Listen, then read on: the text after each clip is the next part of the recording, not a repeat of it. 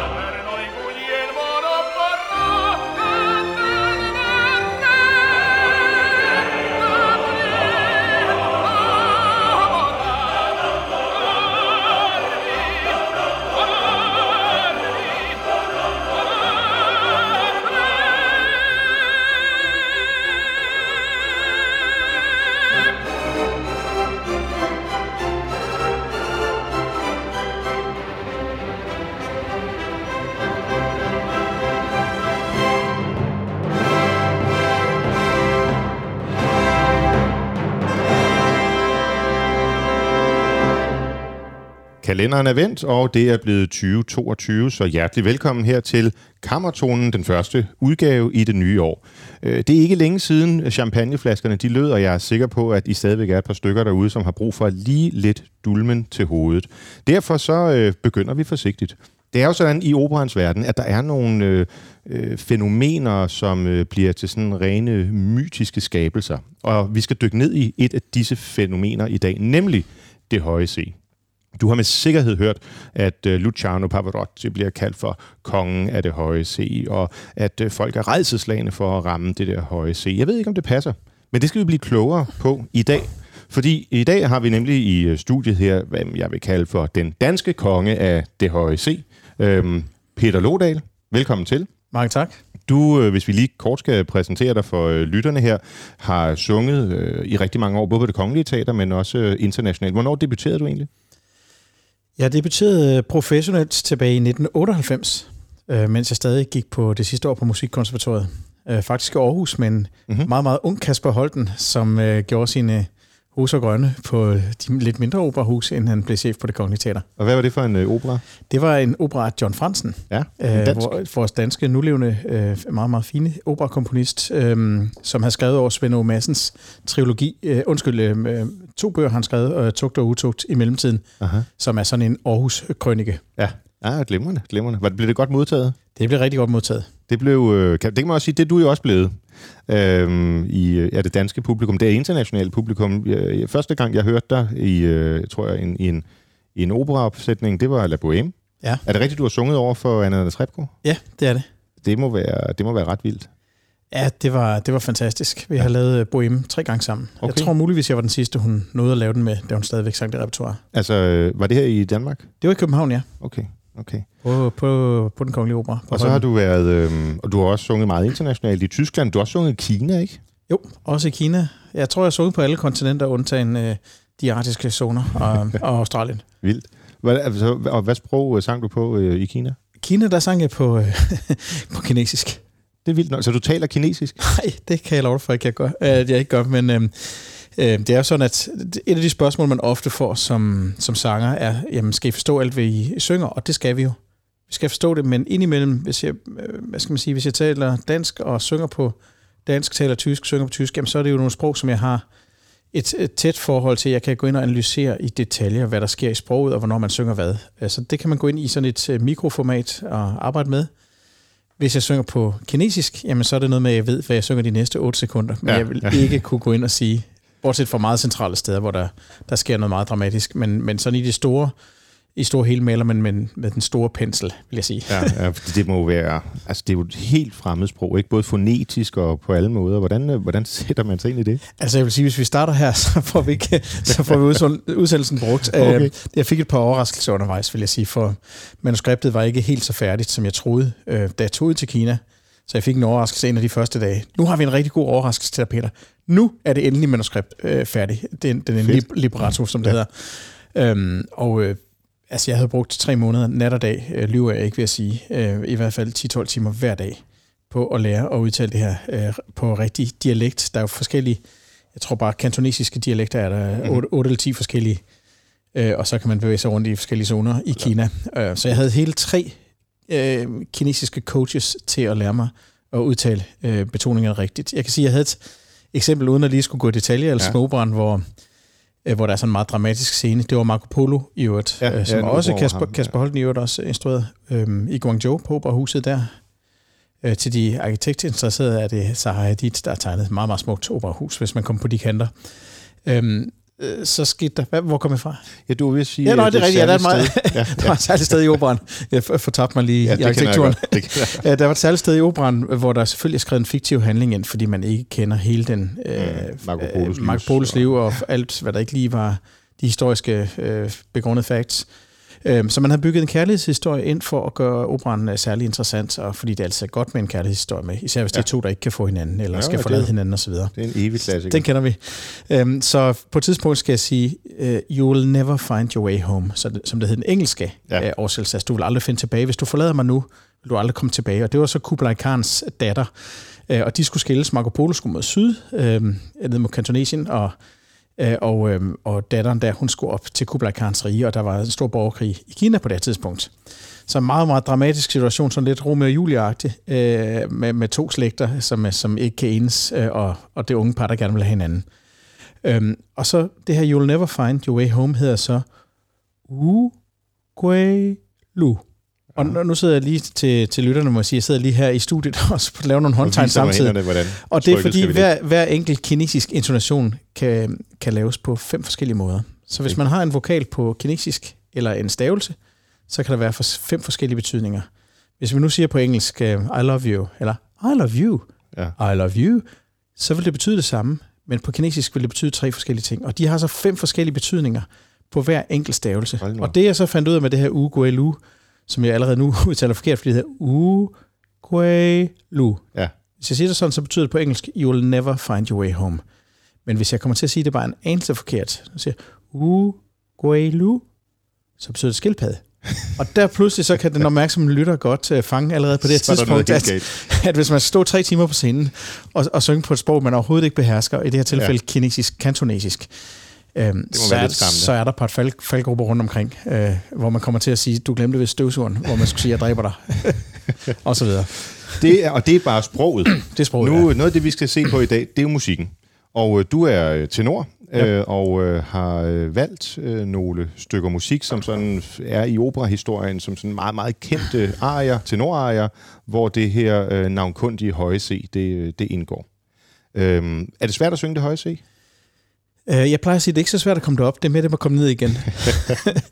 øhm, og øhm, ja, altså det, det er... Om det er svært at komme derop, det er ikke, det er ikke svært for mig, kan jeg sige, for, fordi at jeg har en konstitution i min min øh, anatomi og min øh, måde at, at gribe min teknik an på, der gør, at, at det ligger meget enkelt for mig at synge det høje C. Men man vil sige, som folk er flest, vil det, vil det være meget svært. Mm. Der er så nogle andre ting, skal jeg så retfærdigvis lige sige, øh, der kan være sværere for mig end for andre sangere. Men det vil sige, at du er simpelthen sådan anatomisk skabt, hvor det ligger godt for dig? Ja, det er. Okay. okay. Hvornår finder man ud af det? Jamen, det, for mit vedkommende fandt jeg ud af det ved et, øh, ved et tilfælde. Sådan, sådan lidt efterhånden. Øh, jeg, jeg vokset op i Herning, så jeg har ikke sådan, hvad skal man sige, nogen... Øh, du er ikke en opera i baghaven? Overhovedet ikke. På ingen måde. Ja. Øh, jeg, jeg vokset op i en by, hvor man enten spiller ishockey eller godt fodbold som ung, ja. eller synger i drengekor. Oh, ja, okay. Og det var det, du gjorde? Det var det, jeg, jeg begyndte at gøre som 12-årig. Og så da din stemme var i overgang, så fandt du ud af, at det lå godt for dig? Jeg fandt faktisk ud af det ved, at, at jeg lavede sådan en lille øvelse for mig selv, om at man kunne undgå, at stemmen gik i overgang. Nå. Og så begyndte jeg at lave nogle øvelser, som jeg selv fandt på. Og så, så jeg har aldrig sådan... Min stemme selvfølgelig øh, rutsjet ned med, med årene og fundet et naturligt leje, ja. øhm, efterhånden som man kom på puberteten og så videre, men, men jeg har hele tiden arbejdet med nogle øvelser, der gjorde, at, at stemmen aldrig fik et knæk. Og det er jo præcis det, man arbejder på som tenor, ja. øh, og tænker, at vi også kommer ind på lidt senere her i udsendelsen.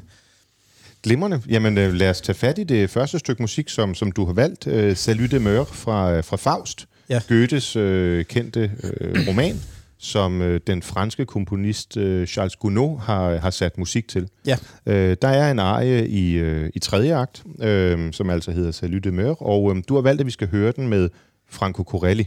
Yes. Så lad os lige høre øh, musikken, og så taler vi om det bagefter.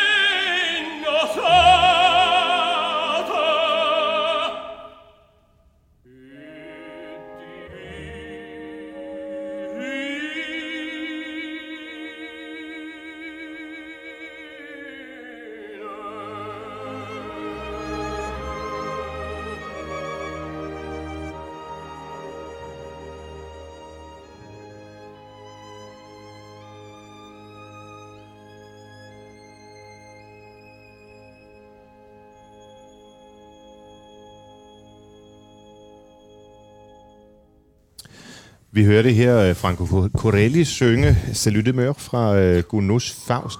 Øhm, lad os lige starte med tenoren, Peter. Øh, ja. Corelli, hvorfor ham? Jamen, fordi Corelli, øhm, nu talte vi om, at Pavarotti var kongen af det høje C, og ja. det var en titel, som Corelli i hvert fald ville have været en udmærket konkurrent til også.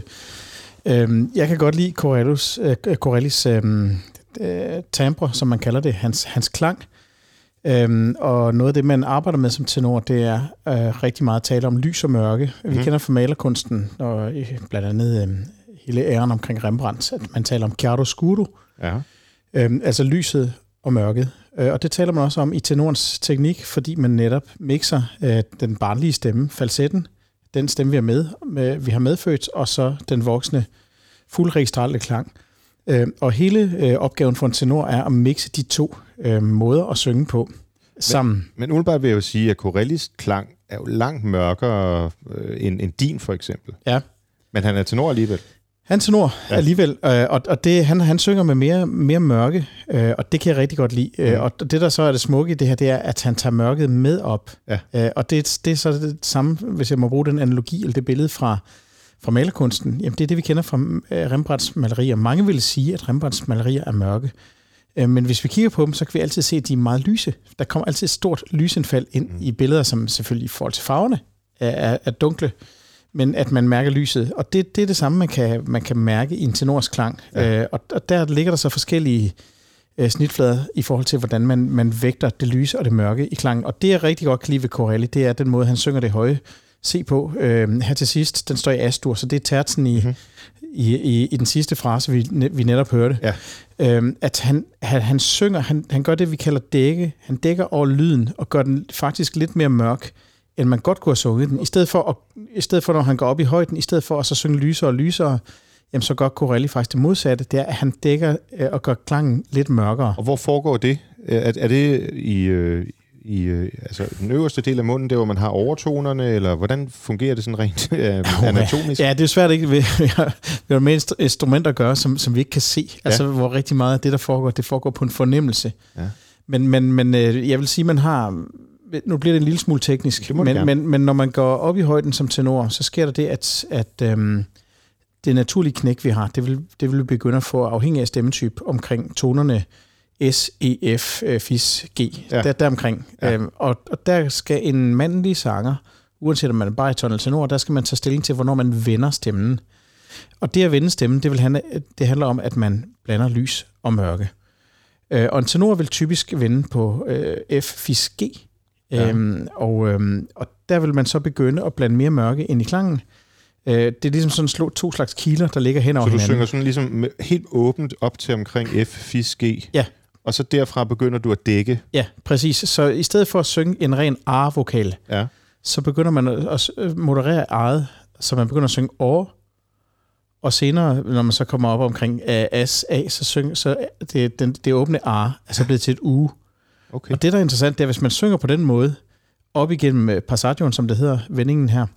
Øh, passaggio kommer fra passage, ligesom vi kender ja, en passage ja, ved Suezkanalen. Når man snæver ind, og så, kom, så åbner man igen.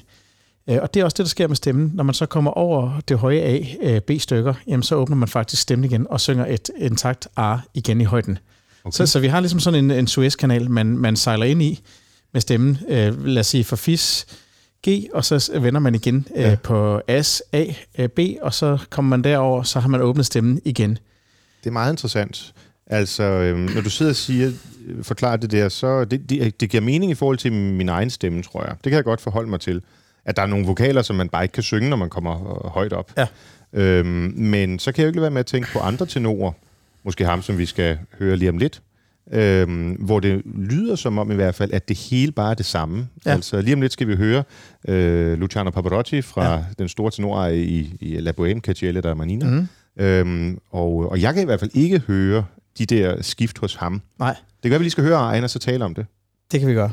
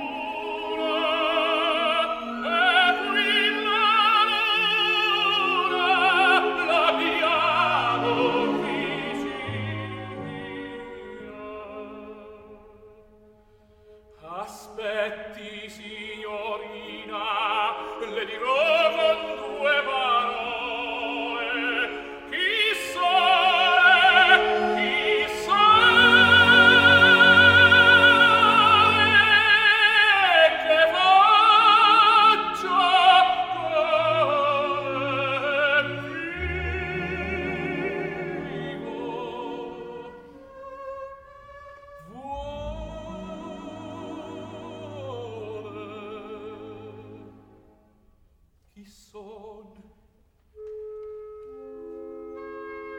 Chi son?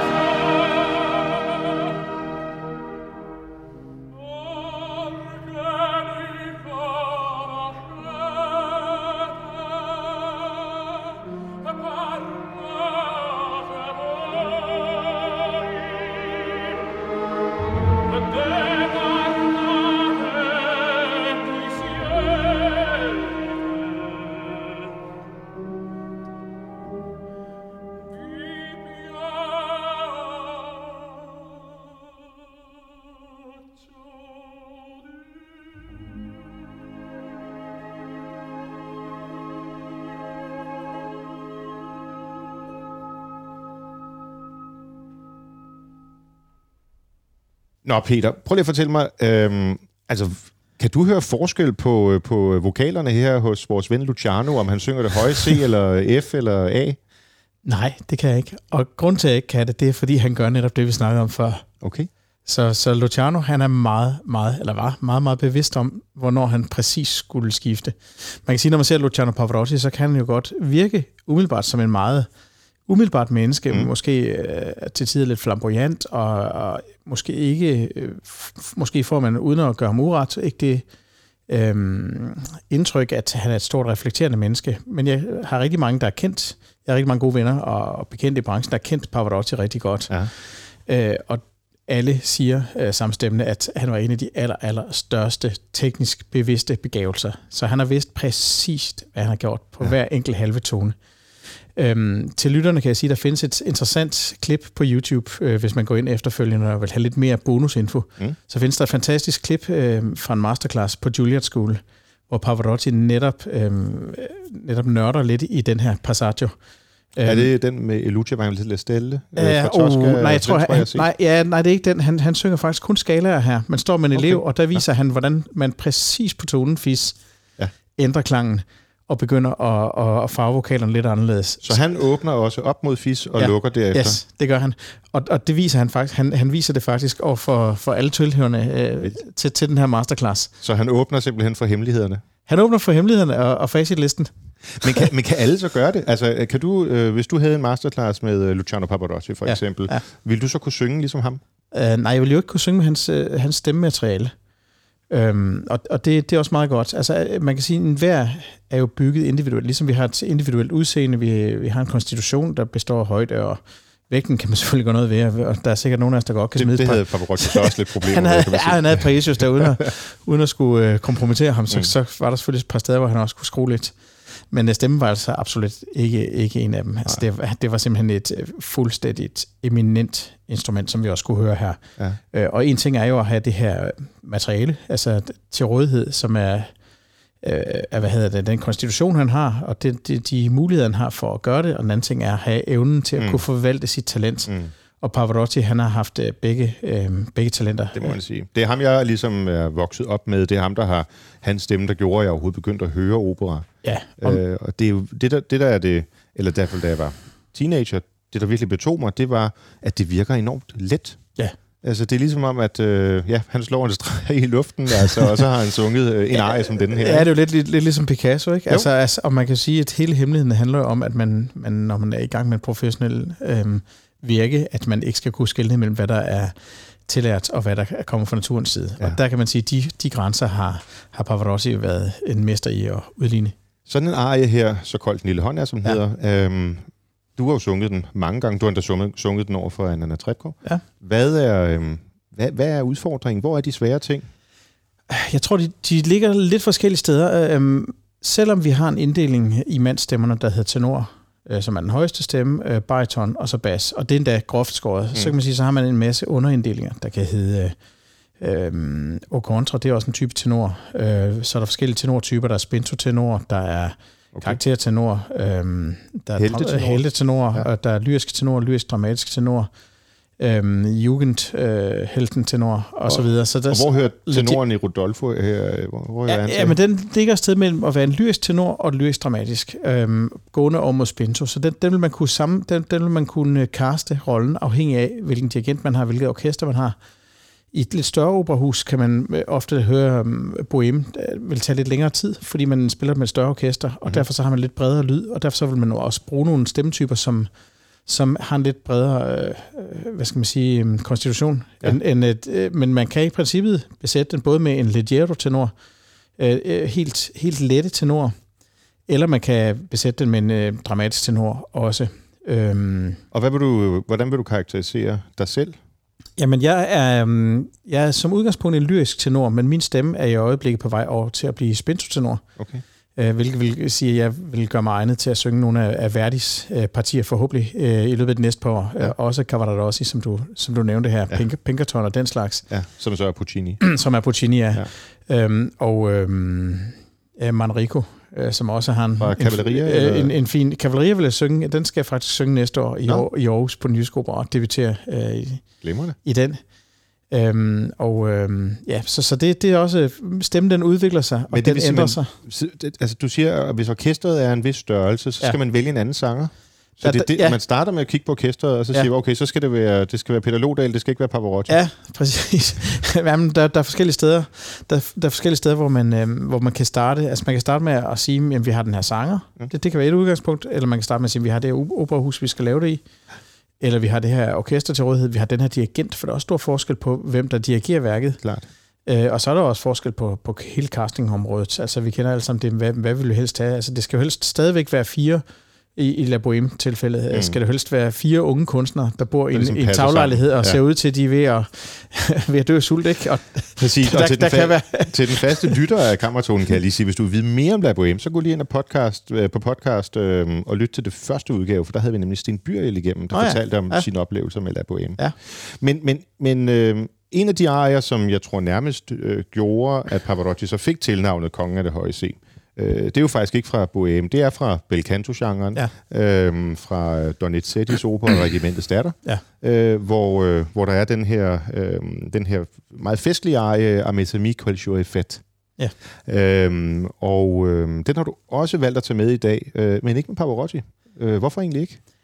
Ja, for jamen, nu har vi jo klip med, vi Ja, har lige hørt okay. okay. La Boheme, og og det, det var så mesterligt udført, Ja. at det vil næsten være at, at slå alle andre konkurrenter til, til tælling øh, og, og spille Pavarotti hele udsendelsen. Klart. Jeg kommer gerne i en anden udsendelse. Hvor vi kun hører ham. Udelukkende om Pavarotti.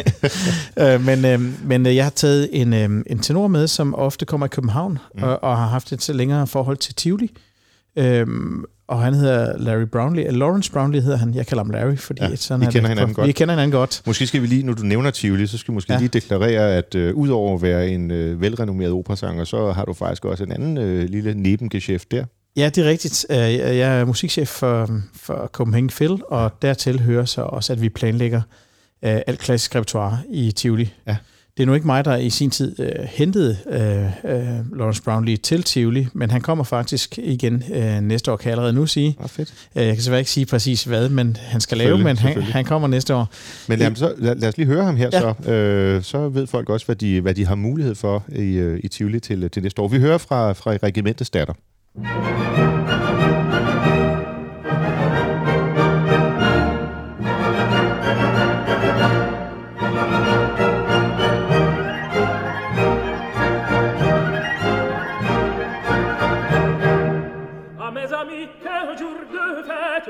je vais marcher sous votre rameau. À mes amis, quel jour de fête, je vais marcher sous votre rameau.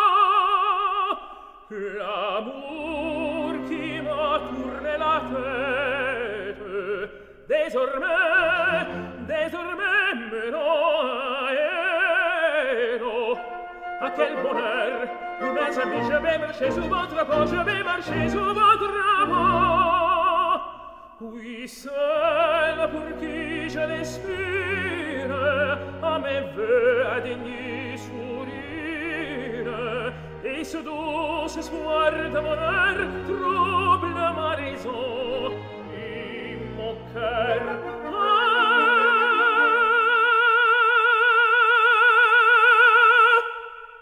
A mes amis, qu'un jour de fête, je vais marcher sur votre amant. À mes amis, qu'un jour de fête, je vais marcher sur votre amant. Je vais marcher sur votre.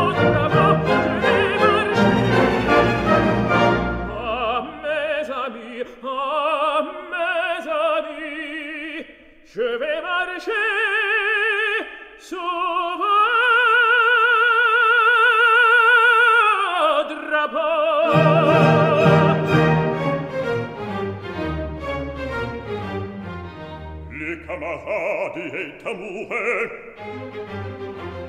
Et c'est en vous seul que j'espère C'est l'homme de l'homme et moi, écoutez-moi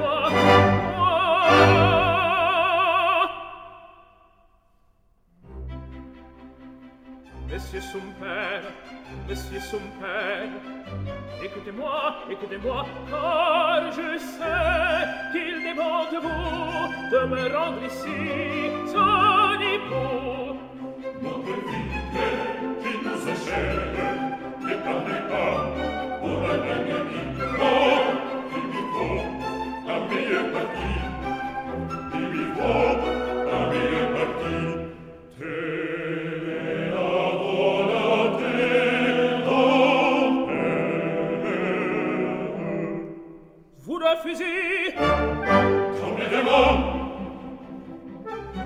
meglio se ti improvvise a notte decima a notte decima mais je suis mais je suis puisque cet instant je viens de m'engager pour un autre élément monsieur son père monsieur son père monsieur son père écoutez-moi mais votre fille m'aime c'est pour le dire pas votre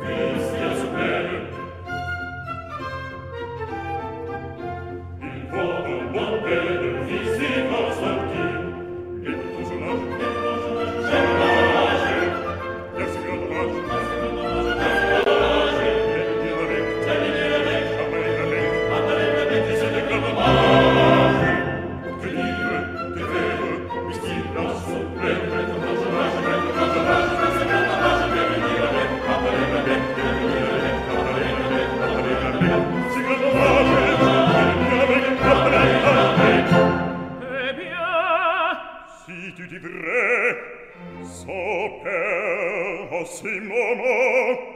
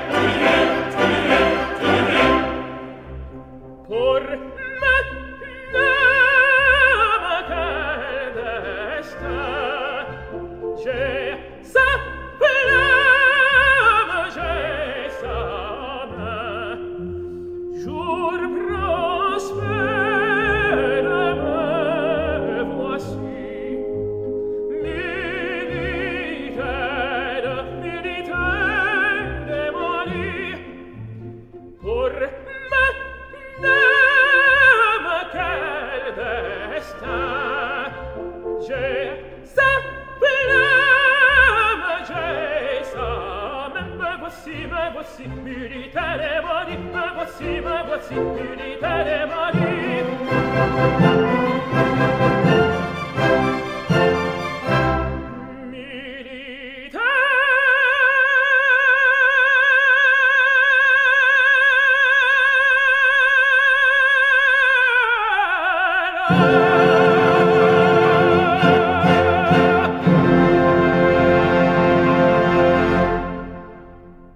hørte her øh, Lawrence Brownlee, Brownlee i, øh, i øh, Amesami Quilchoifet fra øh, Regimentets Datter, og det er jo øh, et, øh, ja, det er jo sådan et stykke øh, verdenshistorie inden for operan, ikke? Med de ni høje seer.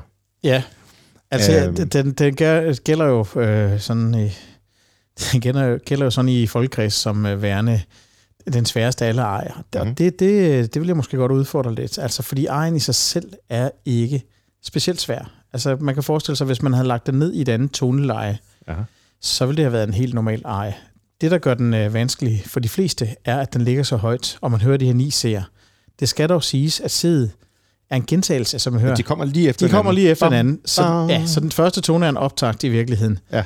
Øh, og den næste er så hovedtonen. Så i virkeligheden er der kun fire øh, høje C'er, men med en, en optakt op til. Og så er der den sidste, det sidste C, som man kan vælge at tage, så, som så vil være det 9. C, hvis vi dobler de fire C'er. Ja.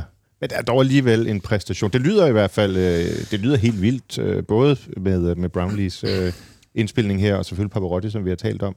Jeg synes, det smukke ved Brownlees øh, indspilning her er, at den forbliver lyrisk. Altså, den bliver ikke sådan øhm, kun en cirkuseje. Altså, det, det, det lyder stadigvæk smukt, og ja. Det, kan- det kan jeg vældig godt lide, og det mestrede Pavarotti jo også. Men det, det er ikke altid når der kommer afsted med både at lave en smukke eje, og så ramme de ni høje seere. Men det er måske virkelig en udfordring ved meget af Donizettis musik. Altså de her sådan meget lyriske, lette, lejende melodier. Altså det kan være svært sådan at bevare, øh, hvad kan man sige, alvoren i kunsten. Ja, det kan det. Men, altså, jeg tror ikke, man gør nogen uret, hverken øh, Bellini eller Donizetti, ved at sige, at deres øh, libretti, altså teksterne, mm. der ligger til grund for deres opera, øh, nødvendigvis havde samme dramaturgiske kvalitet som, øh, som musikken. Nej. Det, det var, og derfor der er også navnet Bel Canto, det var sangernes store ære øh, i operaen, hvor man kan sige, at det måske har skiftet. Øh, og, og de seneste 100 år, hvor man har haft hele dirigentæren, øh, Ja. mest personificeret, men med, med Karajan selvfølgelig, Øh, og så har man haft en, en lang øh, ære også, hvor det har været instruktørerne, der har, har været hovedpersonerne. De har fået lov til, ja. ja. Ingen nævnt, ingen glemt, Nej, og præcis, uden i øvrigt at tage, tage stilling til, til det. Og øh, nu kan jeg, jeg kan ikke præcis huske, skal vi sige, Donizetti, bliver han født i 1780 og dør i øh, 1830 eller sådan noget? Ja, jo, nu er jeg ikke så god lige på, på de Nej. her Belcanto Altså, jeg- jeg, jeg jeg, mener, han måske han dør lidt senere, okay, Okay, men øh, det, han dør på et sindssygehospital. Han dør i hvert fald, Øh, det ved vi. Ja, han dør med sikkerhed. og øh, han skrev jo, hvad, 40 operer eller noget, eller endnu flere, tror jeg. Ja, øh, altså han har skrevet rigtig mange operer, der fortjener at blive hørt, ja. Ja. og formentlig også på stykker, som, som man, fortjener at blive glemt. ja. En af dem, der i hvert fald fortjener både at blive husket og, og hørt, det er regimentets øh, datter. Lad os, øh, lad os bevæge os lidt videre, fordi øh, der er jo en øh, tysk komponist, øh, som ligger lidt før Donizetti, øh, og som alle formodentlig vil, vil kende, nemlig øh, Mozart. Og øh, han skriver 21 operaer, øh, og begynder øh, meget, meget tidligt. Og øh, den sidste arie, som du har valgt, vi skal høre her i, øh, i dag i øh, Kammertonen, den stammer øh, fra øh, en af hans tidlige operaer. Vil du, vil du sige lidt om den? Mozart skrev jo øh, Mozart skrev øh, i en meget tidlig alder øh, meget øh, modne værker. Det kender vi både fra hans instrumentalmusik og også fra hans opera. Jeg mener, at Mozart var 14, da han skrev øh, Mitridate, Mhm. øhm, og øhm, som handler om en græsk konge, der, blev, der vender hjem øh, på, tvær, øh, på trods af forudsigelser om, at han skulle være død. Øh, og der er så sket det, at hans, øh, hans afkøm, hans sønner, har affære med hans kone og alt muligt, som, som Ja, det lyder som noget, vi kender fra græske tragedier. ikke mindst, og, og, og alle andre steder. Ja, desværre Øh, også. men, men i hvert fald så, øh, i hvert fald så det er faktisk et meget modent værk, Mm. Mozart har skrevet som 14-årig. Det er det ved den eje, vi skal høre nu, at i min optik er det faktisk en eje, som er endnu mere kompleks end øh, Regiments datter, som vi netop hørte før Ja. med Brownlee. Uh, vi, skal, vi skal høre den med, med en fantastisk uh, tenor, der hedder Bruce Ford, som ikke er så kommercielt kendt, uh, men som er helt eminent i det her repertoire. Og det, der er den særlige udfordring her, det er, at man skal mixe det, vi vil kalde Mozart-stil, altså meget ren, sådan lidt germansk stil, uh, meget transparent stil, og så skal han tage de bedste elementer med fra belcantoerne også, og samtidig være sådan ekstrovert i den her måde Ja. at omgås de høje toner på. Uh, og det, øh, for mig at se, så er det en af de aller, aller sværeste arier for en tenor at synge. Lad os lige høre, hvordan Bruce Ford han øh, knækker den nød her. Altså arien Var du en contro fra Mitridate. Fratello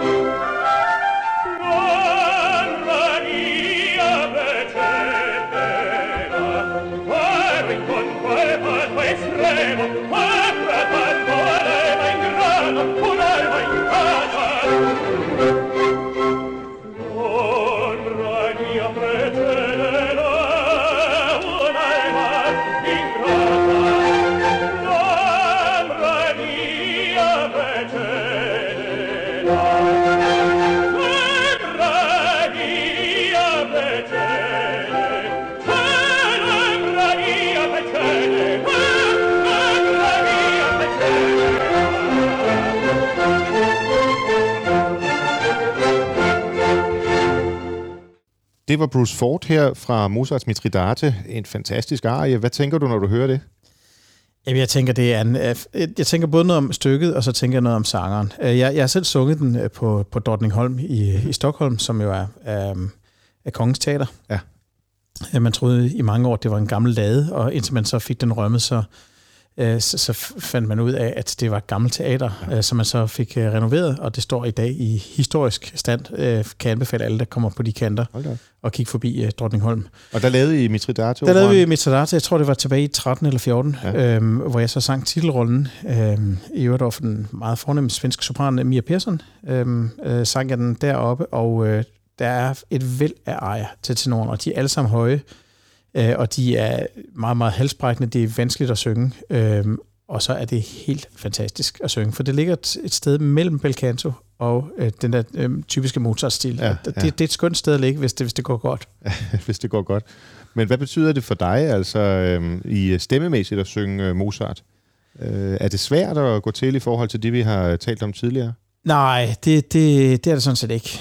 Det, det, det er kun det er mest noget stilistisk. Man laver lidt færre, det vi kalder portamenti, øhm, hvor man glider på tonerne. Nå, ja. ja, portamento, det betyder at bygge bro mellem to toner, øhm, og det bruger man meget i belcantoen. Øhm, altså for eksempel kan man, hvis man synger slutningen på en aria, så ja, da, da, lyder den for eksempel. Mm. Og i belcantoen, der vil man lægge et portamento ind, aldrig to efter hinanden.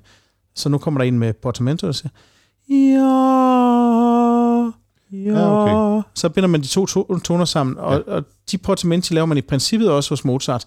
Man laver dem bare så hurtigt, at man ikke hører det som tilhører. Hvorfor laver man dem så? Jamen det gør man for, at instrumentet skal lyde egalt og intakt. Øh, så man binder tonerne sammen, og det er jo også det, der ligger i ordet legato, at binde sammen, ja, klar. som vi kender fra ja. legerens suppe videre. Ja, ja. og, og, det, og det er det, vi også hører her i, øh, i egen øh, ja. med Bruce Ford. Ja. Hvad er det svære i den her ej, vil du sige? Altså, er det det høje C? Ja, det er, det er tessituren, og, ja. og det er det, at den både skal være dramatisk, altså den skal have meget pondus, og så samtidig skal synge højt. Det er nemmere at synge høje toner, hvis man, nu snakker vi om chiaroscuro tidligere, mm. hvis man ikke blander så meget mørke ind fordi det kan hurtigt blive tungt at synge. Men, men mørket gør, at øh, for at lave karakteren her, som den græske hjemvendte konge, der har fået ja. en masse tæsk, for at gøre ham troværdig, så skal han have en vis tyngde, og det kan man demonstrere gennem øh, at farve øh, lidt mere mørke ind i hans øh, vokale kvaliteter også. Så det, det vil jeg sige, det er desværre. Der, der er måske lige en enkelt afsluttende sidehistorisk sige, det er, ja. at, at man mener ikke, at Mozart selv har skrevet Øhm, den her ah, Arjen her? Ja. Nå, hvem har så lavet den? Ja, men det har jeg en, en fyr, der hedder Gasparini. En fyr, siger jeg. Altså en italiensk en, komponist? Ja, en italiensk komponist, ja. øhm, som øh, Mozart stod med det her partitur, da han var 14. Og historien går på, uden jeg skal lægge mig 100% fast, at, øhm, at det var en, et vanskeligt for Mozart at ramme præcis øh, den ejer som tenoren øh, i titelrollen, han, han gerne ville øh, synge mod. Øh, den, syng, den, den metode, han ville synge ja. med, øh, og den stilistiske teknik og så videre. Så, um, så der, der vandt sangerens ønsker altså over sangerne, Ja, og der tager tilbage til Belcanto. Ja. Det, var, det var sangeren, der bestemte. Interessant. Ja. Peter Lodal, uh, tusind tak, fordi du ville tage os ind igennem de her, de her fire arier øh, og gøre os klogere på tenorrollen og det høje C. Det er mig, der takker. Jamen, det har været så spændende. Tusind tak for det. Og også uh, tak til Jens Marot, som gjorde teknikken mulig her i programmet. Og rigtig godt nytår.